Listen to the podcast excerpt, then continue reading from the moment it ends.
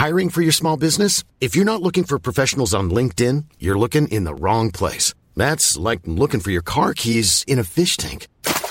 LinkedIn helps you hire professionals you can't find anywhere else, even those who aren't actively searching for a new job but might be open to the perfect role. In a given month, over 70% of LinkedIn users don't even visit other leading job sites. So start looking in the right place. With LinkedIn, you can hire professionals like a professional. Post your free job on linkedin.com slash people today. Millions of people have lost weight with personalized plans from Noom. Like Evan, who can't stand salads and still lost 50 pounds. Salads generally for most people are the easy button, right? For me, that wasn't an option. I never really was a salad guy. That's just not who I am. But Noom worked for me. Get your personalized plan today at Noom.com. Real Noom user compensated to provide their story. In four weeks, the typical Noom user can expect to lose one to two pounds per week. Individual results may vary. تاریخ روایت کارهای درست و اشتباه بشره که با مرورش شاید محکوم به تکرارش نباشیم. من محمد نازمی هستم میزبان شما در پادکست قاب تاریخ. عنوان این قسمت نصرت و دوله فیروز شاهزاده بدقبال قجری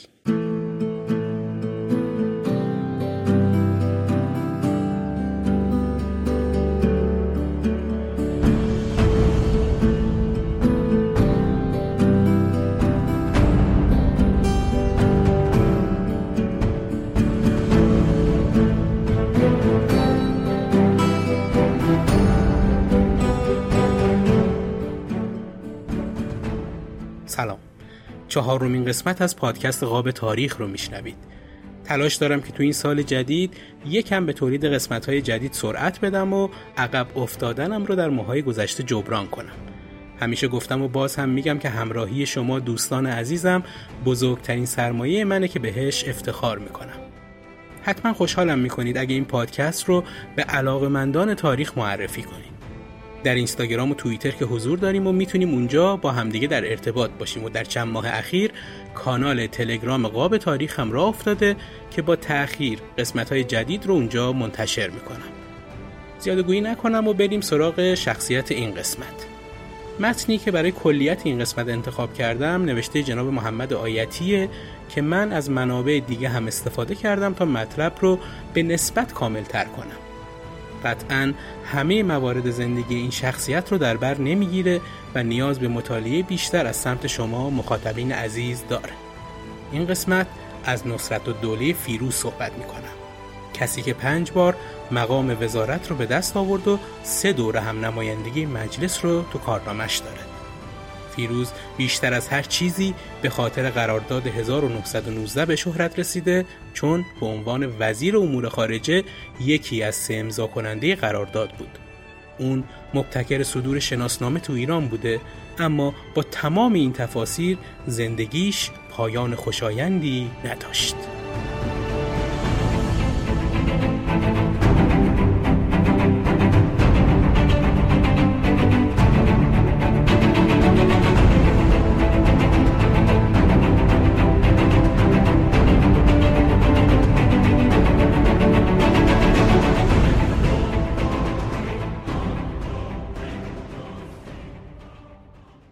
فیروز میرزا فیروز مشهور به نصرت و دوله در سال 1264 شمسی از عزت ملک پنجمین دختر مزفر شاه قاجار و نوه دختری امیر کبیر متولد شد.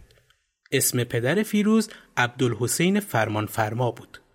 قبل از اینکه عبدالحسین میرزای فرمانفرما به حکومت کرمان منصوب بشه معلمی تو تهران برای فرزندش در نظر می‌گیره که آموزش و تربیتش رو به عهده بگیره.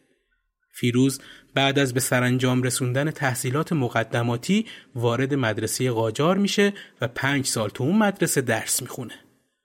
اواخر سال 1278 شمسی که میرزا علی اسقر امین و سلطان به صدارت رسید یکی از شروطش تبعیده از رجال از جمله عبدالحسین فرمانفرما بود. فرمانفرما در اون سال والی فارس بود. برای اجرای این دستور اوامر شاه هم صادر شد و فرمان فرما به تنهایی راهی نجف و کربلا شد. البته که یه مدت بعد مزفر شاه اجازه داد همسر و دوتا فرزندش هم به اون ملحق بشن. به همین خاطر فرمان فرما دوتا فرزندش فیروز و عباس رو به بیروت فرستاد تا در مدرسه فرانسوی ها مشغول تحصیل بشن که این دوتا پسر حدود پنج سال تو مدرسه متوسطه فرانسوی بیروت درس خوندن. بعد از ازل امین و سلطان و صدارت این دوله به فرمانفرما اجازه ورود به ایران داده میشه و اینطور صلاح می‌بینن که فرمانفرمایی کرمان رو به عهده بگیره. فرمانفرما تو این سفر فیروز که 20 ساله شده بود رو با خودش همراه کرد. به مرور زمان فیروز نایب الایاله شد و پدرش یه مدت بعد لقب نصرت الدوله رو براش از مزفر شاه می‌گیره. نصرت الدوله تو اون دو سالی که نایب الایاله کرمان بود به خاطر جوونی، خودخواهی و تحریک اطرافیان موجی از نارضایتی رو به راه میندازه. طوری که اهالی منطقه برای اینکه دیگه اون تو کرمان نمونه شروع می‌کنن به تلگراف های اعتراضی فرستادن. بعد از اینکه مشروطه جانشین استبداد شد تاثیرگذاری فرمانفرما هم بالا میره بعد از استبداد صغیر نصرت و دوله برای تحصیل آزم اروپا میشه و تو مدرسه حقوق پاریس اسم نویسی می‌کنه و سه سال اونجا درس می‌خونه. سال 1291 نصرت و دوله به ایران برمیگرده. وقتی 26 سال داشت به معاونت وزارت عدلیه انتخاب شد. بعد از شروع جنگ جهانی اول و اعلام بیطرفی ایران هیچ وقت آب خوش از گلوی دولت مردان کشور پایین نرفت.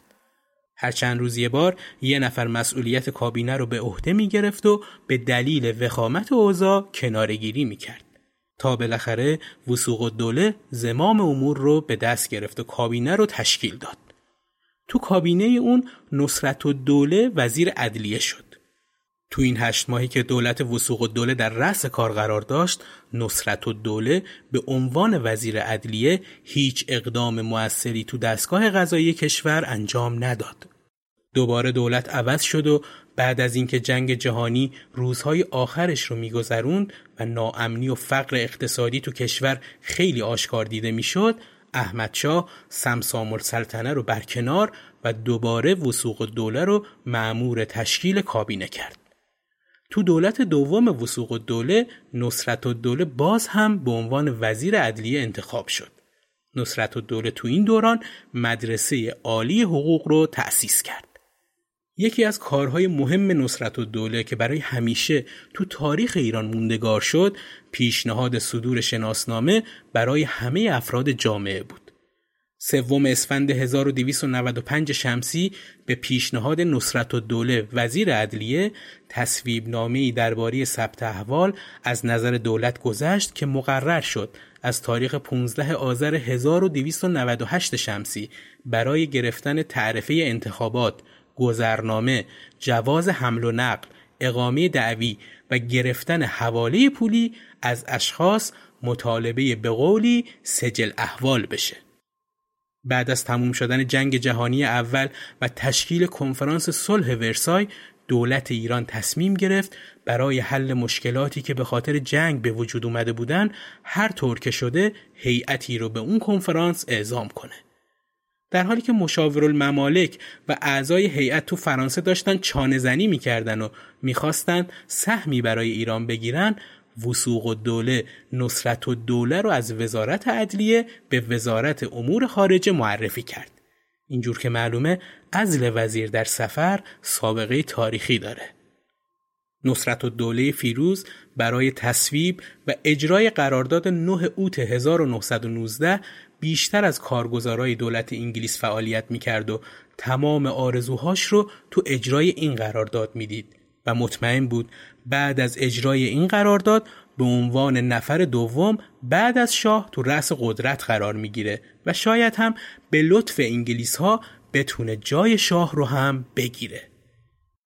توضیح مختصری هم بدم که قرارداد 9 اوت 1919 چی بوده. بر اساس این قرارداد همه امور کشوری و لشکری ایران زیر نظر مستشارای انگلیسی و با مجوز اونها انجام می‌شد که به خاطر مخالفت های داخلی و خارجی و مقایرت اون با قانون اساسی مشروطه این قرارداد هیچ وقت اجرا نشد. این قرارداد وضعیت پیچیده ای رو برای نصرت و دوله تو ادوار مجلسی که بود درست کرد. حالا ماجرا از چه قرار بود؟ نصرت دوله علاوه بر دریافت چهل هزار لیره از انگلستان بابت حق و زحمه خودش برای انعقاد قرارداد شست هزار لیره هم از محل درآمد شرکت نفت ایران و انگلیس اعتبار گرفت و اون رو ظاهرا خرج سفر احمد شاه به اروپا کرد و هیچ وقت هم ریز حساب این مخارج رو به کسی نداد. زمانی که نصرت و دوله فیروز وزیر امور خارجه دولت وسوق و دوله سمدخان ممتاز و سلطنه سفیر ایران در پاریس رو از سمتش برکنار و سفارتخونه رو به محل دیگه منتقل کرد و شخصا به کار تو سفارت مشغول شد پلیس فرانسه پرچم ایران رو از محل جدید پایین آورد و مثل گذشته سمدخان رو وزیر مختار ایران تو فرانسه شناخت. این اقدام برای حمایت از احمد شاه علیه نصرت دوله که معمور امضای قرارداد 1919 بود به عمل اومد. نقش نصرت دوله تو عقد قرارداد 1919 از اون یه چهره منفور درست کرد و روی آینده سیاسیش اثر عمیقی گذاشت طوری که می‌تونست مثل وسوق و دوله و سارم و دوله به پایان زندگی سیاسیش منجر بشه. اما دفاع سید حسن مدرس از اون نجاتش داد.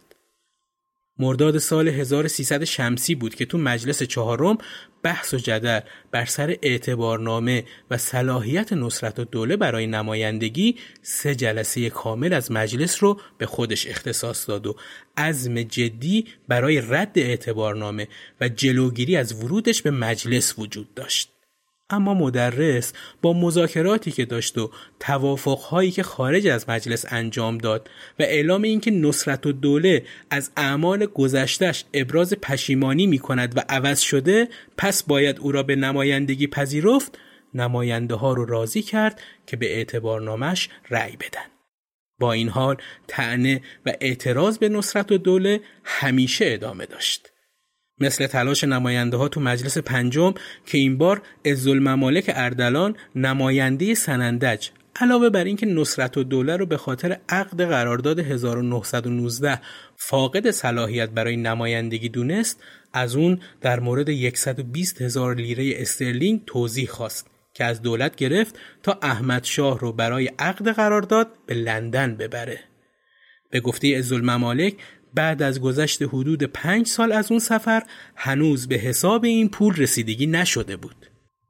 ناصر الاسلام نماینده فومن هم در جواب به دفاع نصرت و دوله که می‌گفت اجرای قرارداد 1919 موکول به رأی مجلس شده بود به مواردی از قرارداد اشاره کرد که قبل از تشکیل مجلس و رأی اون به اجرا در اومد.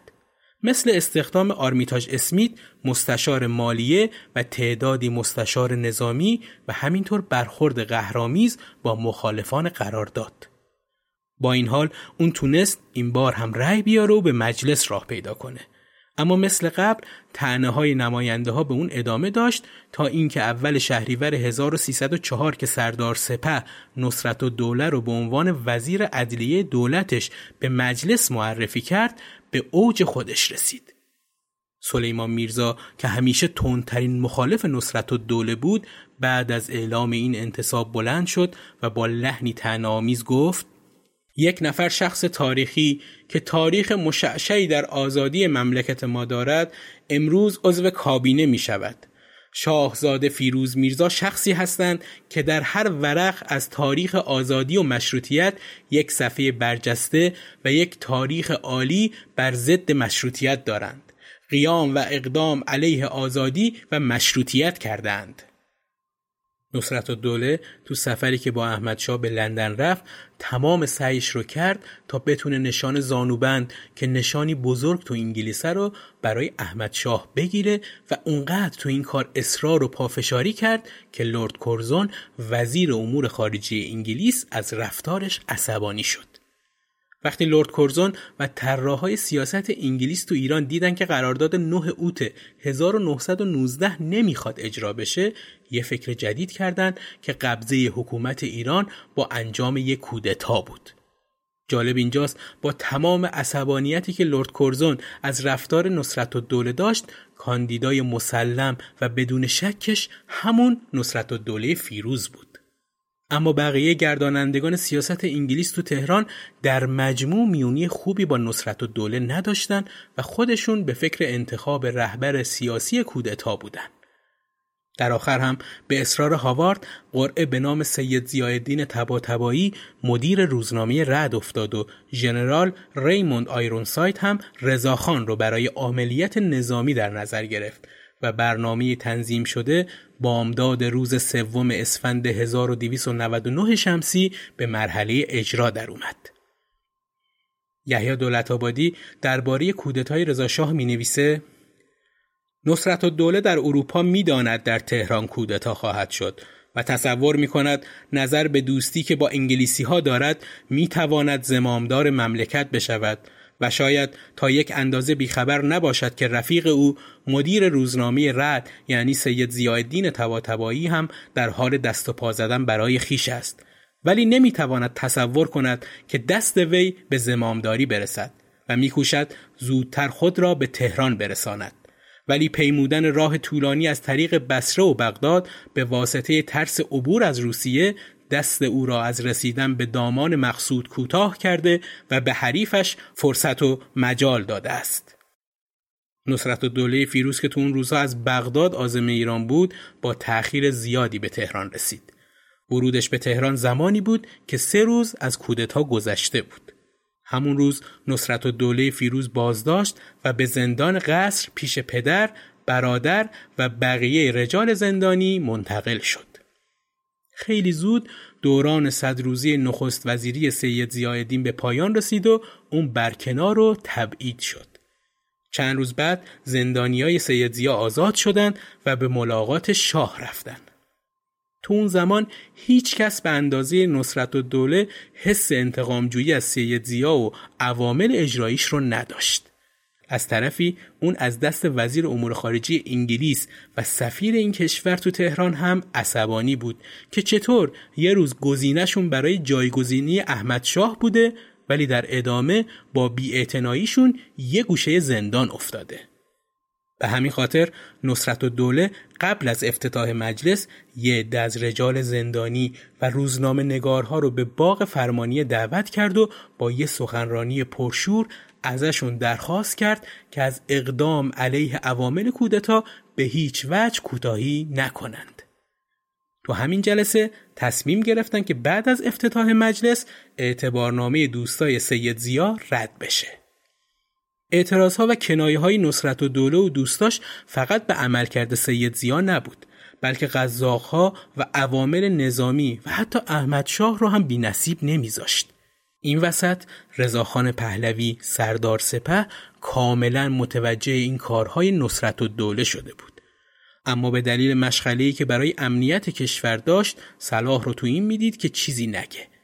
اما وقتی متوجه شد قیام و شورش هایی تو قسمت های مختلف کشور به راه افتاده اعلامیه ای صادر کرد و خودش رو عامل کودتا معرفی کرد و خیلی شدید هم تهدید کرد که اگه مطبوعات علیه کودتا مطلبی بنویسن تنبیه میشن. سردار سپه می‌دونست که نصرت و دوله پشت پرده این تحرکاته اما به دلیل اینکه اون نمایندهی با نفوذ و از دوستای نزدیک مدرس بود و ضمنا سردار با فرمان فرما روابط دوستی و کاری داشت برای تنبیه به سراغش نرفت.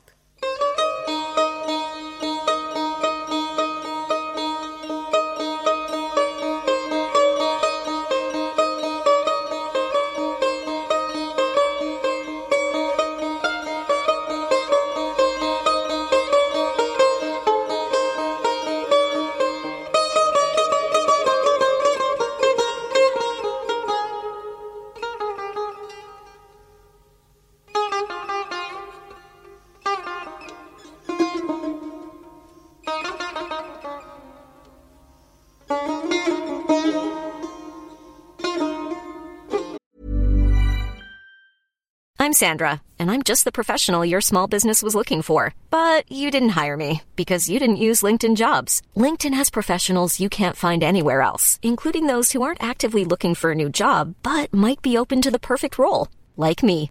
In a given month, over 70% of LinkedIn users don't visit other leading job sites. So if you're not looking on LinkedIn, you'll miss out on great candidates like Sandra. Start hiring professionals like a professional. Post your free job on linkedin.com slash people today. Millions of people have lost weight with personalized plans from Noom. Like Evan, who can't stand salads and still lost 50 pounds. Salads generally for most people are the easy button, right? For me, that wasn't an option. I never really was a salad guy. That's just not who I am. But Noom worked for me. Get your personalized plan today at Noom.com. Real Noom user compensated to provide their story. In four weeks, the typical Noom user can expect to lose one to two pounds per week. Individual results may vary.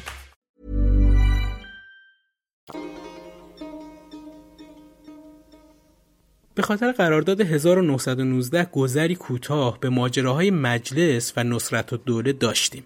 ولی جا داره اینجا به شکل مجزا نگاهی بندازیم به اوضاع نصرت و دوله در مجلس چهارم شورای ملی و در ادامه بقیه دوره های مجلس.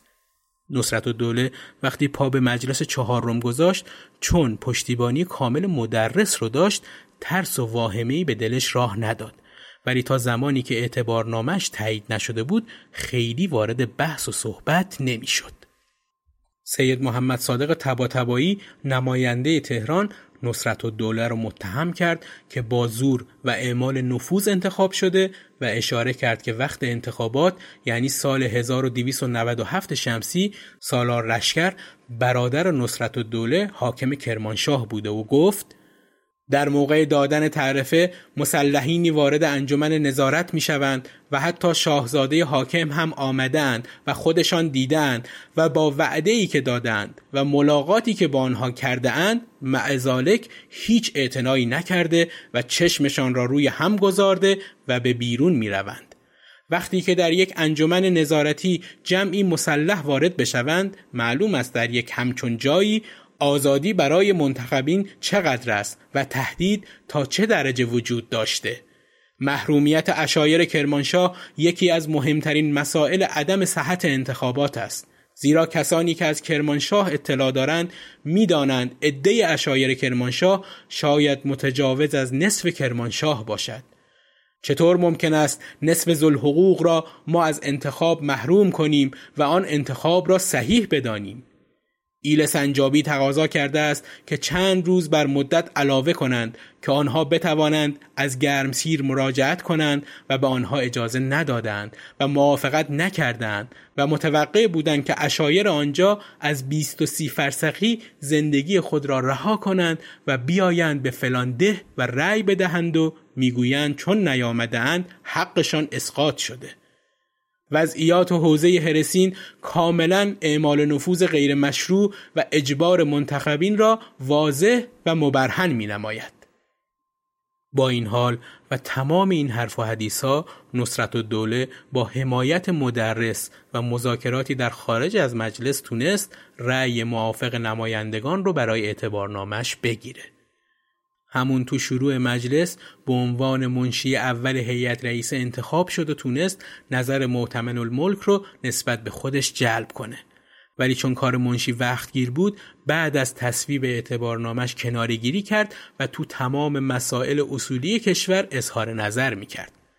بعد از اینکه تیمورتاش نایب رئیس مجلس تو کابینه مشیر و دوله وزیر عدلیه شد نصرت و دوله تونست سمت نایب رئیسی مجلس رو از آن خودش کنه. نصرت و دوله تا مهر ماه 1301 شمسی این سمت رو برای خودش حفظ کرد و دیگه از این تاریخ داوطلب نیابت ریاست نشد. نصرت و دوله به مجلس پنجم هم راه پیدا کرد. اون بعد از تصویب اعتبارنامش خیلی دقیق وضعیت مملکت رو بررسی کرد. به هم خوردن واقعه جمهوری، قهر سردار سپه، تظاهرات شدید نظامی ها و تهدید مجلس شورای ملی و برگشتن سردار سپه از رودهن و بالاخره عقب نشینی کامل احمدشاه همه این گواهی رو می‌داد که عمر سلطنت قاجاری خیلی زود تموم و سلطنت ایران نصیب سردار سپه یعنی رضاخان میشه. به همین خاطر نصرت و دوله تصمیم گرفت به سردار سپه نزدیکتر بشه. نصرت و دوله به همراه تیمورتاش و داور تمام تلاششون رو کردن تا نماینده های مجلس پنجم رو برای رسیدن رضاخان به سلطنت تحت تاثیر خودشون قرار بدن تا رضاخان پادشاه ایران بشه. در ادامه رضاخان سعی کرد به سید حسن مدرس نزدیک بشه و به همین خاطر بهش گفت شما دو پست کابینه رو می‌تونید انتخاب کنید. مدرس هم شکرالله خان صدری رو برای وزارت داخله و شاهزاده نصرت و دوله رو برای وزارت عدلیه معرفی کرد. انتخابات دوره ششم و مبارزات انتخاباتی بدون سر و صدا بهار 1305 شمسی برگزار شد و مجلس 19 تیر ماه 1305 با نطق رضا شاه افتتاح شد. تو این دوره هم نصرت و دوله فیروز از کرمانشاه به مجلس راه پیدا کرد. تو این دوره مجلس که با رئیس الوزرای مصطفی همراه شد حاشیه و اعتراضها بالا گرفت و مجلس هم به سراغ استیزاه دولت مصطفی رفت. اما بعد از چانه زنی تصمیم بر این شد که مجلس از استیزاه بگذره و به جای اون انتخاب چهار وزیر در اختیار مجلس قرار بگیره. یکی از این چهار نفر نصرت و دوله بود که وزارت مالیه به اون رسید. به این شکل بود که نصرت و دوله برای پنجمین بار مقام وزارت رو به دست آورد. اگه بخوایم مرور کنیم تو کابینه وسوق و دوله دو بار وزیر عدلیه و یه بار وزیر امور خارجه شد. تو کابینه سردار سپه یه مدتی وزیر عدلیه بود و برای دفعه پنجم هم وزیر مالیه شد. از طرف دیگه سه دوره هم نمایندگی مجلس رو تو کارنامش ثبت کرد. نصرت و دوله دوست صمیمی علی اکبر داور و سردار معظم خراسانی یعنی تیمورتاش بود و هر ستای اینها تو به قدرت رسیدن رضاشاه نقش کلیدی رو بازی کردند طوری که از اونها به عنوان مثلث سیاسی اسم برده می‌شد. این افراد برای قدرتمند شدن خودشون تو عرصه سیاسی و جریانسازی بیشتر حزب ایران نو رو علم کردند به همین خاطرم بود که نصرت و دوله خودش رو از هر جهت شایسته پست رئیس الوزرایی می‌دونست. اما اصولا رضاشاه نسبت به نصرت و دوله خوشبین نبود و قبول نمی کرد که فیروز نسبت بهش سرسپردگی داره و همیشه از طرف اون احساس نگرانی می کرد. ولی همکاری های رضاشاه تو دوران سردار سپهی و سالهای اول سلطنت برای اجرای مقاصد خاصی بود که فقط نصرت و دوله می‌تونست اون کارها را انجام بده. بدبینی رضاشاه به نصرت و دوله زمانی شکل گرفت که فرمانفرما والی کرمانشاه و رضاخان افسر جز رئیس قراولان فرمانفرما بود. نصرت و دوله از دوران جوانی خودخواه، متکبر و بدبرخورد بود. شاید بارها به سلام نظامی رضاخان جوابی نداده بود و یا بهش دستور داده بود که افسار اسب اون رو بگیره تا سوار بشه. اما خب چرخ روزگار باعث شد که نصرت و دوله مجبور بشه زیر علم سردار سپه سینه بزنه تا بتونه وارد کابینه بشه.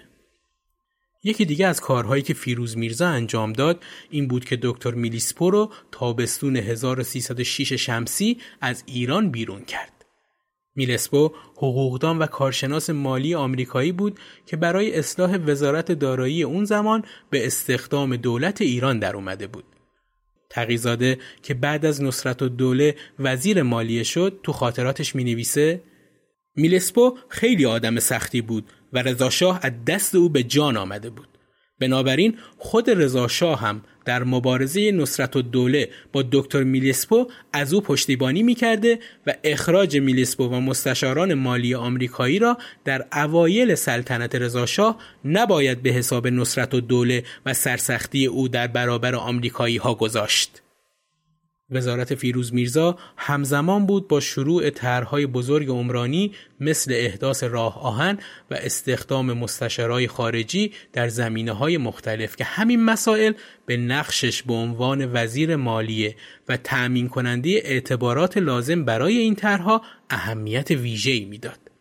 از جمله اقدامات مهمش انحصار دولت بر خرید و فروش داخلی و خارجی تریاک و تأسیس مؤسسه انحصار تریاک بود که به عهده وزارت مالیه گذاشته شد. همینطور که پیش می‌رفت بعضی از رفتارهای تند نصرت و دوله تو وزارت دارایی باعث شد یه عده با اون دشمن بشن. طوری که یه شبشاه به مخبر و سلطنه رئیس الوزراء میگه حاجتی به نصرت و دوله نداریم چه عیب دارد از خدمت معاف باشد ولی وجود تیمورتاش مانع از عملیاتی شدن این تصمیم میشه اما رفتار سرتیب محمد درگاهی رئیس نظمیه تو چند ماه گذشته نشون می‌داد که اتفاقاتی قراره بیفته. از برخوردهای درگاهی با نصرت و دوله می‌شد فهمید که شاه نسبت به نصرت و دوله نه تنها لطفی نداره بلکه اون رو از دشمنان و ایادی مخرب خودش می‌دونه. رضاشاه از روزی که از رضاخان میرپنج به حضرت عجل سردار سپه تبدیل شد تو غذاخونه مجالس روزخونی به پا می‌کرد و خودش هم تو این مجالس شرکت می‌کرد. وقتی هم که اون به سلطنت رسید فقط محل مجالس عزاداری تغییر کرد و از غذاخونه به تکیه دولت منتقل شد. خرداد ماه 1308 شمسی که مصادف با محرم 1348 هجری قمری بود این مجلس عزاداری به مدت ده روز تو تکیه دولت تشکیل شد و در روز آشورا شاه تو اون شرکت کرد.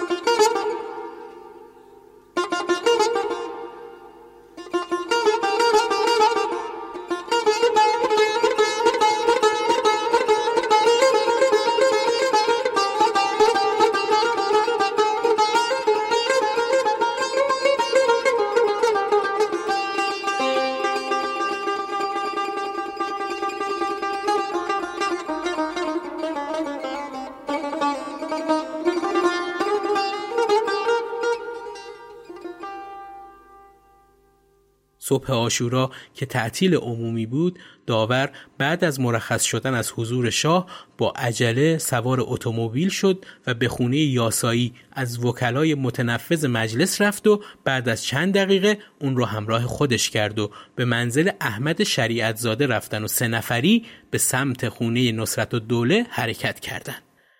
بعد از ورود به منزل نصرت و دوله داور گفت امروز بهترین فرصتیه که می‌تونیم درباره کلیات لایحه صحبت کنیم.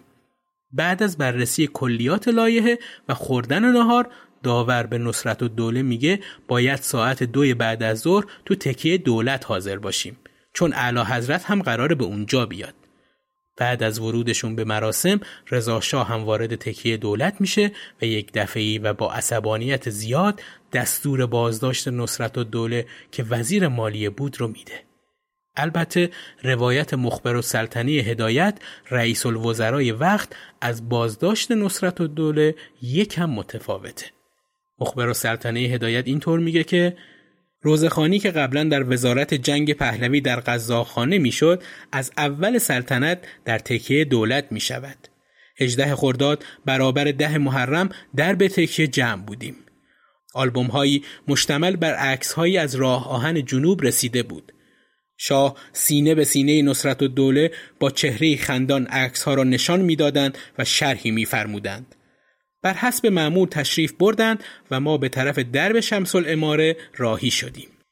جلوی پله امارت بادگیر افسری از نظمیه جلو آمد و نصرت و دوله را جلب کرد. تیمورتاش هم بیخبر بود. متحیر ماندیم. راست گفتند که خنده سلاطین نمودن دندان شیر است. علت رنجش شاه از نصرت و دوله به این غلظت معلوم نشد. حدس من این بود که باید ارتباط با سارم و دوله و قضایای فارس داشته باشد. خبر دستگیری نصرت و دوله به سرعت توی شهر میپیچه و باعث حیرت مردم پایتخت میشه. چون همه می‌دونستند که رضاشاه زمانی از گماشته ها و نزدیکان مخصوص عبدالحسین میرزای فرمانفرما پدر نصرت و دوله بود. از همون لحظات اول بازداشت نصرت و دوله نزدیکانش مثل پدر و برادراش که دو نفر از اونها محمد ولی و سالار لشکر نماینده مجلس بودن تحت نظر پلیس قرار گرفتن و رفت آمدهاشون کنترل می‌شد.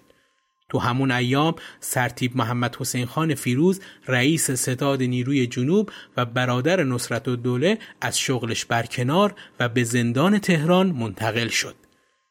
بعد از اینکه فرمانفرما برای کمک به فرزندش به ملاقات مستوفی الممالک رفت اون از شاه خواست که نصرت و دوله رو به خاطر خدماتش تو وزارت مالیه آزاد کنه.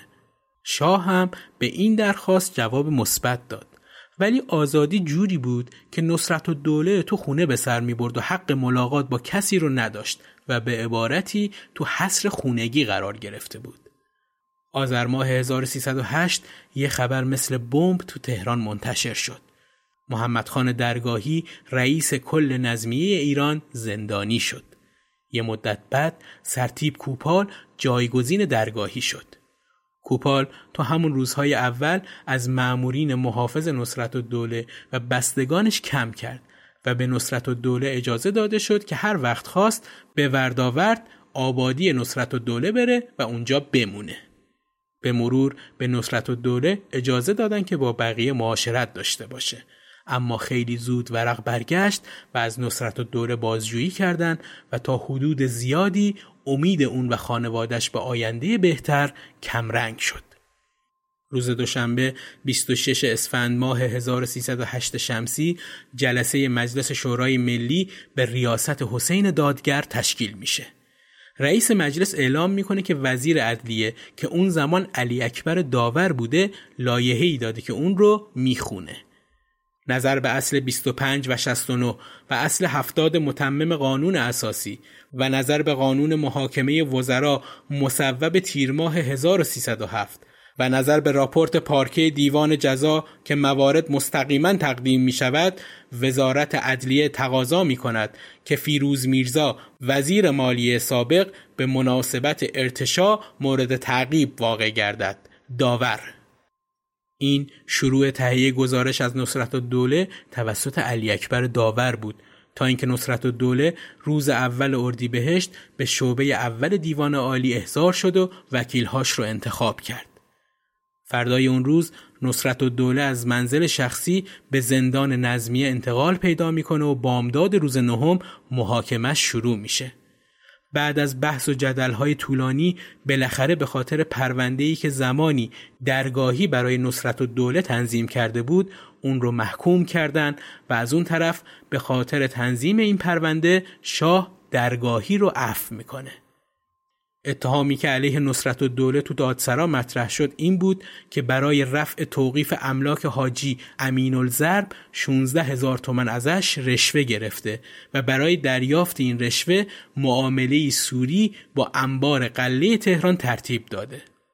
نصرت دوله بعد از اینکه در نتیجه تلاش پدر و وسادت مستوفی الممالک از زندان آزاد شد در اردیبهشت ماه 1309 به اتهام ارتشا در دیوان عالی کشور محاکمه و به محرومیت از حقوق مدنی و چهار ماه حبس تعدیبی و پرداخت 58080 ریال جریمه بابت اخذ 1936 تومان رشوه محکوم میشه.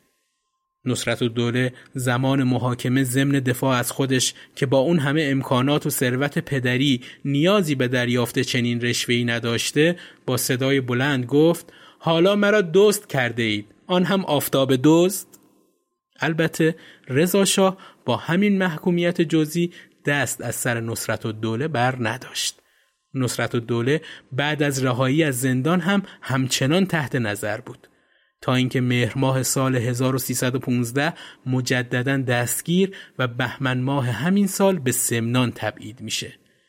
مهدی بامداد در شرح حال رجال ایران می نویسه علت توقیف و تبعید این بار که سرانجام به حلاکتش منتهی گردید به طوری که گفته شد برای این بوده که در روزنامه های فرانسوی مقالات تندی علیه حکومت ایران و سلطنت رضاشاه نوشته بودند و شاه مقالات مزبور را از ناحیه نصرت و دوله و به تحریک او می‌دانست.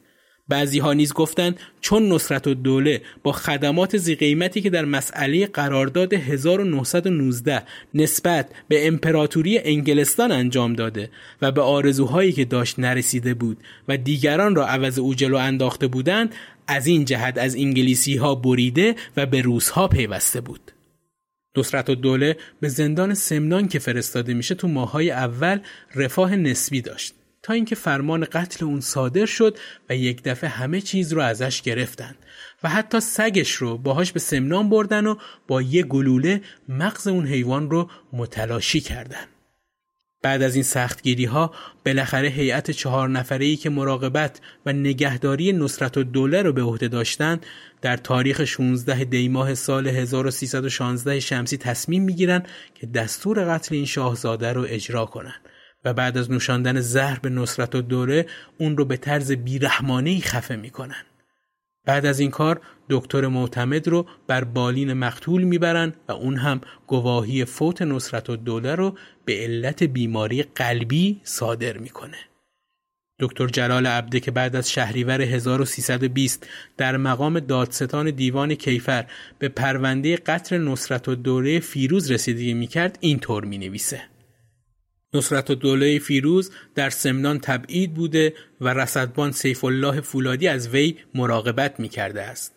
سه نفر به نامهای عقیلیپور، فرشچی و عباس بختیاری معروف به شش انگشتی به منظور قتل وی به سمنان اعزام می گردند. روزی بر حسب دستور مختاری رئیس شهربانی رضاشاه سه نفر به اتفاق رصدبان فولادی وارد اتاق او شده ابتدا گیلاس محتوی سم را به وی می‌دهند تا بنوشد همین که نصرت و دوله دست خود را برای گرفتن گیلاس سم دراز می کند عباس مختاری که پشت میز نصرت و دوله ایستاده بود قفلتا وی را بغل کرده و به زمین می‌زند و گلوی او را سخت می فشارد. فولادی هم بر روی سینه وی نشسته دستهای فیروز را محکم می‌گیرد و فرشجی هم با گرفتن پاهای او در ارتکاب جرم شرکت می کند. در تحقیقات بازپرس سرانجام فرشچی کارمند شهربانی به این ترتیب اقرار می کند که چون عباس مختاری خدمتکار شخص رئیس کل شهربانی نهایت تخصص را در خفه کردن اشخاص داشته بنا به گفته خودش طوری گلوی مقتول را گرفته که آثاری از آن باقی نمانده و پس از آنکه قضیه خاتمه پیدا می کند لباسهای وی را مرتب نموده و عینک شاهزاده را به چشمش زده روی تخت خوابانده و دنبال دکتر محلی فرستادند. نصرت و دوله در زمان قتلش کمی بیشتر از پنجاه سال عمر داشت و به نوعی رضاخان اجازه عمری طولانی تر رو به اون نداد. فیروز دو بار ازدواج کرده بود و چهار تا بچه داشت. خانواده فیروز بعد از مرگش جنازه را از زندان شهربانی سمنان به تهران منتقل و در ابن باب وی به خاک میسپرند.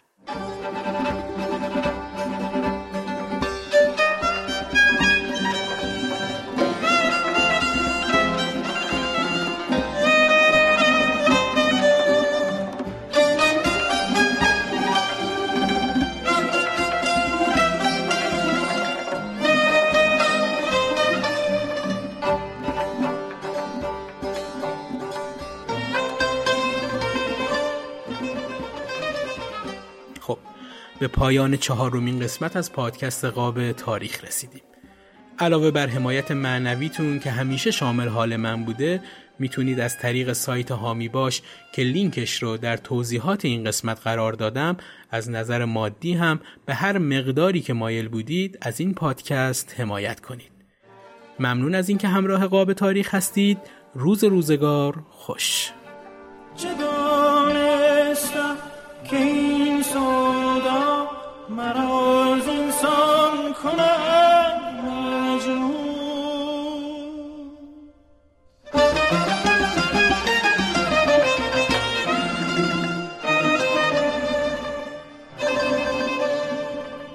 دلم را دوزخی سازد به چشمم را کنم